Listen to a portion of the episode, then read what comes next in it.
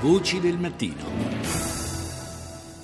Alle 7.47 cambiamo argomento, è arrivato il freddo, il prossimo ponte di Capodanno si annuncia ghiacciato con neve su strade e autostrade.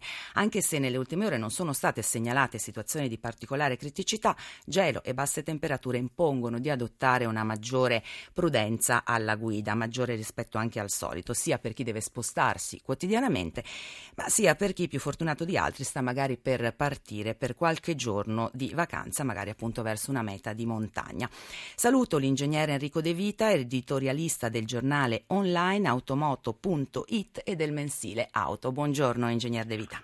Buongiorno a voi.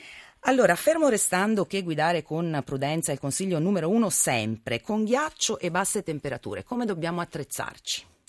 Beh, innanzitutto controllare la pressione delle gomme. Mezza atmosfera in più è soltanto maggior sicurezza e minor consumo di benzina mezza atmosfera in meno invece è il pericolo reale di sbandare la prima curva.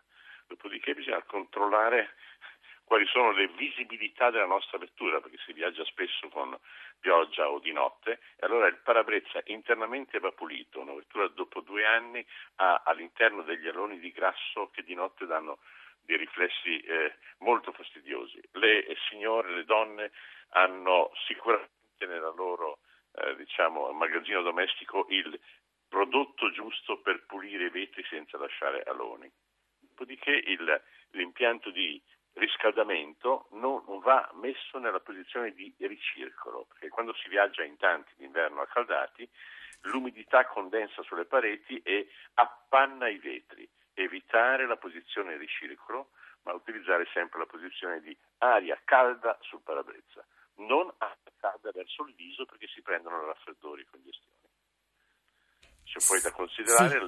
l'aderenza nei vari percorsi, ma di questo se abbiamo tempo, qualche minuto in più più avanti dando indicazioni sugli spazi di frenata. Sì, sì. Beh, allora parliamone. Mm, è un argomento che abbiamo trattato appunto eh, ieri, no? Dicevamo strade sdrucciolevoli, eh, ghiaccio, pioggia, nevisco, soprattutto con il maltempo, foglie sul terreno. A cosa bisogna dunque prestare più attenzione in questi Beh, casi, che, ingegnere? Che l'aderenza rispetto al, all'asfalto asciutto quando piove diminuisce alla metà, ovvero uh-huh. gli spazi di frenata raddoppiano. Se invece c'è neve scende a un quarto, allora gli spazi di frenata si allungano di quattro volte.